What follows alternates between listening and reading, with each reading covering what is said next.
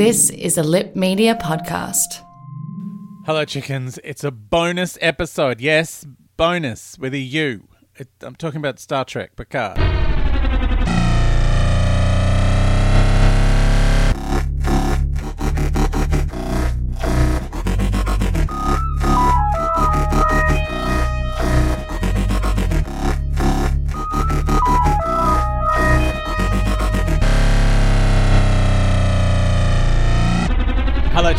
Chickens. Welcome to the bonus Star Trek Picard episode of Adam Richard Has a Theory. Whew, have I got theories? Jewelry isn't a gift you give just once. It's a way to remind your loved one of a beautiful moment every time they see it. Blue Nile can help you find the gift that says how you feel and says it beautifully with expert guidance and a wide assortment of jewelry of the highest quality at the best price. Go to BlueNile.com and experience the convenience of shopping Blue Nile, the original online jeweler since 1999. That's BlueNile.com to find the perfect jewelry gift for any occasion. BlueNile.com. Spring is my favorite time to start a new workout routine. With the weather warming up, it feels easier to get into the rhythm of things. Whether you have 20 minutes or an hour for a Pilates class or outdoor guided walk, Peloton has everything you need to help you get going. Get a head start on summer with Peloton at onepeloton.com. Since 2013, Bombas has donated over 100 million socks, underwear, and t shirts to those facing homelessness. If we counted those on air, this ad would last over 1,157 days. But if we counted the time it takes to make a donation possible, it would take just a few clicks. Because every time you make a purchase, Bombas donates an item to someone who needs it. Go to bombas.com slash ACAST and use code ACAST for 20% off your first purchase. That's bombas.com slash ACAST, code ACAST. Oh, Captain Picard, Captain Picard, Captain Picard, Captain Picard, Captain Picard.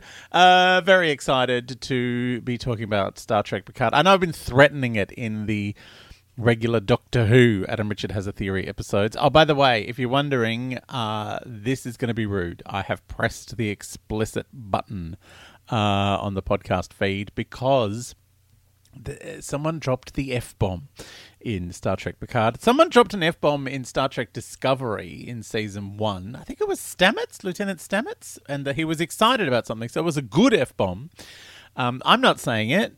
I know. I'm trying. I'm still trying to keep this podcast nice, but I may say the Irish version because I laughed like a drain. So uh, let's recap briefly what happened in Star Star Trek episode one and two of Picard. The first one, Captain Picard, now Admiral, retired, uh, did a TV interview with Merrin Dungey from, uh, you might know her from Big Little Lies. She is the policewoman who is investigating what happened to Nicole Kidman's face. Um, no, she's investigating the death. that happens at the end of the first series. I'm not going to spoil Big Little Lies for you. Uh, you can go and watch that yourself because it's very good. Although I have not made all my way my way all the way through the second series, even though it's got Meryl Streep as the mother-in-law from hell.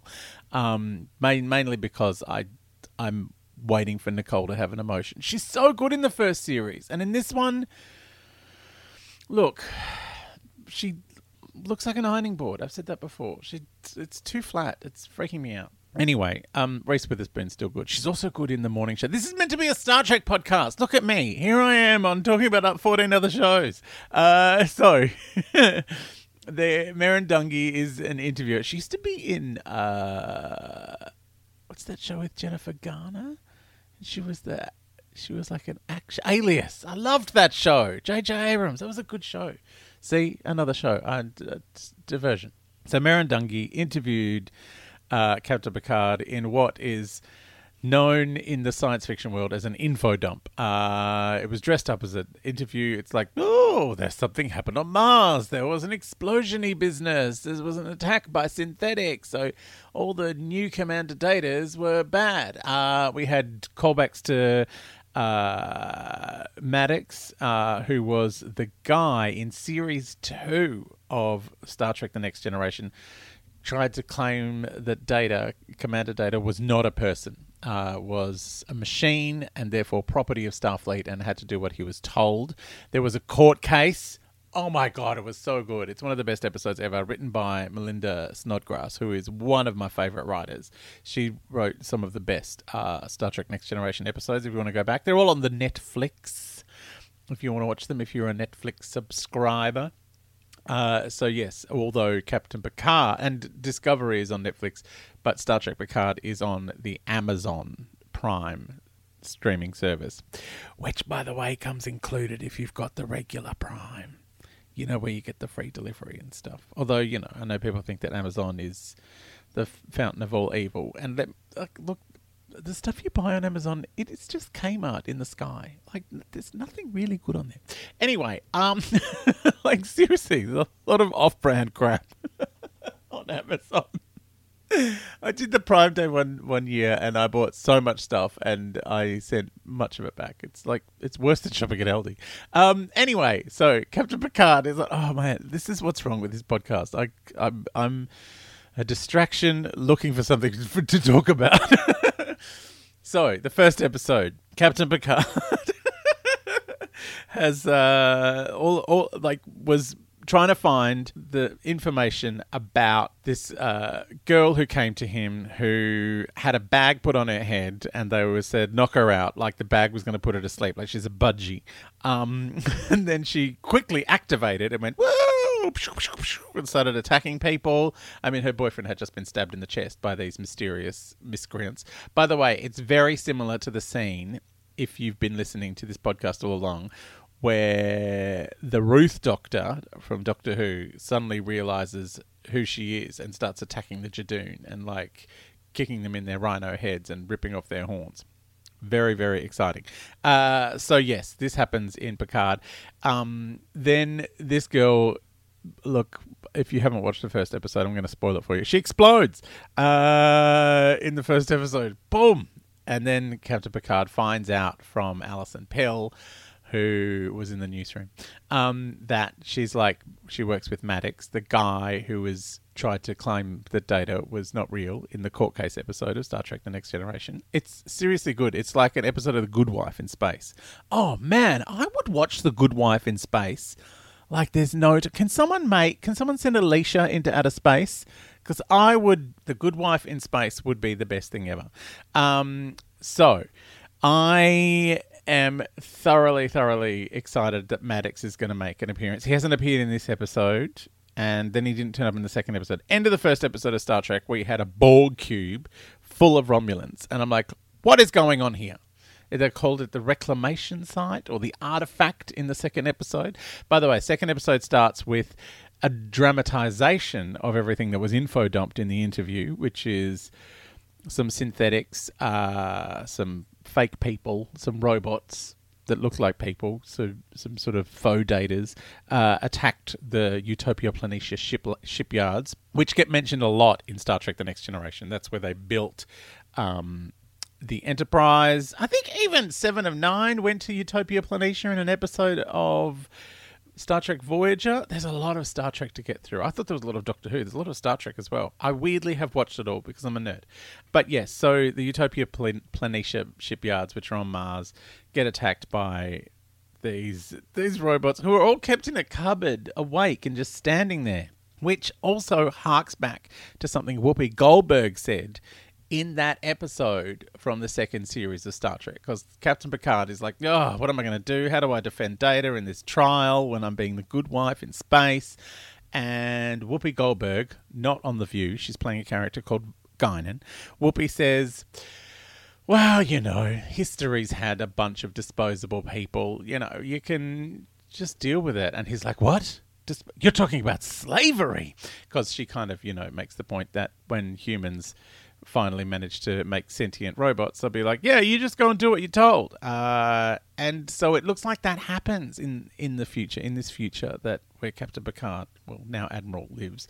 Um, so yes, that is a distressing situation that they have no autonomy and they've got no self uh, self determination. The poor robot people, and then something makes his eyes go wiggly, and next thing you know, the robot man who's being hilarious has killed everyone on Mars. Apparently, it's still burning.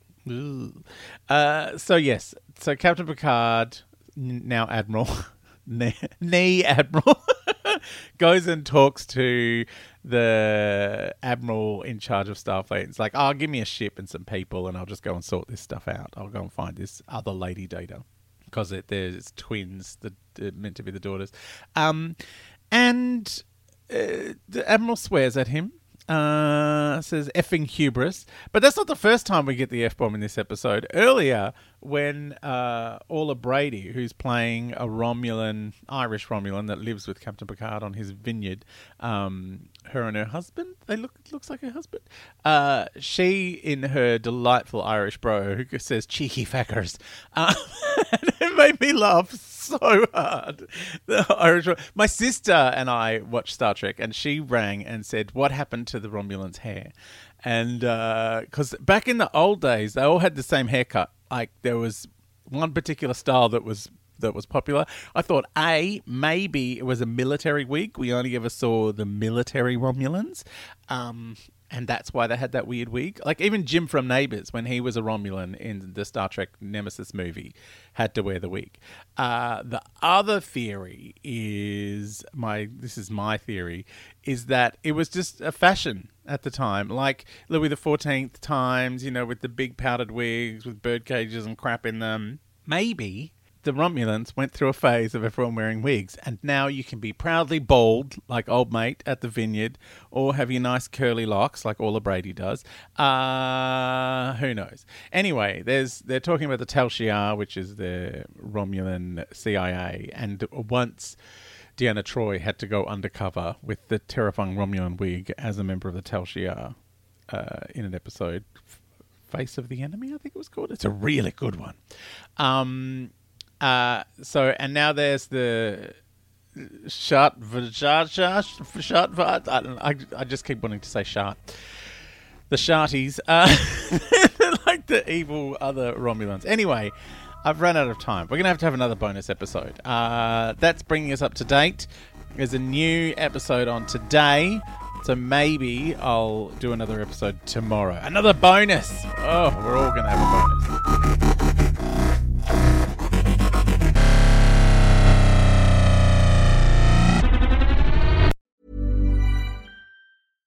Hey, it's Paige DeSorbo from Giggly Squad. High quality fashion without the price tag. Say hello to Quince. I'm snagging high-end essentials like cozy cashmere sweaters, sleek leather jackets, fine jewelry, and so much more. With Quince being 50 to 80% less than similar brands. And they partner with factories that prioritize safe, ethical, and responsible manufacturing. I love that. Luxury quality within reach. Go to quince.com slash style to get free shipping and 365 day returns on your next order. Quince.com slash style.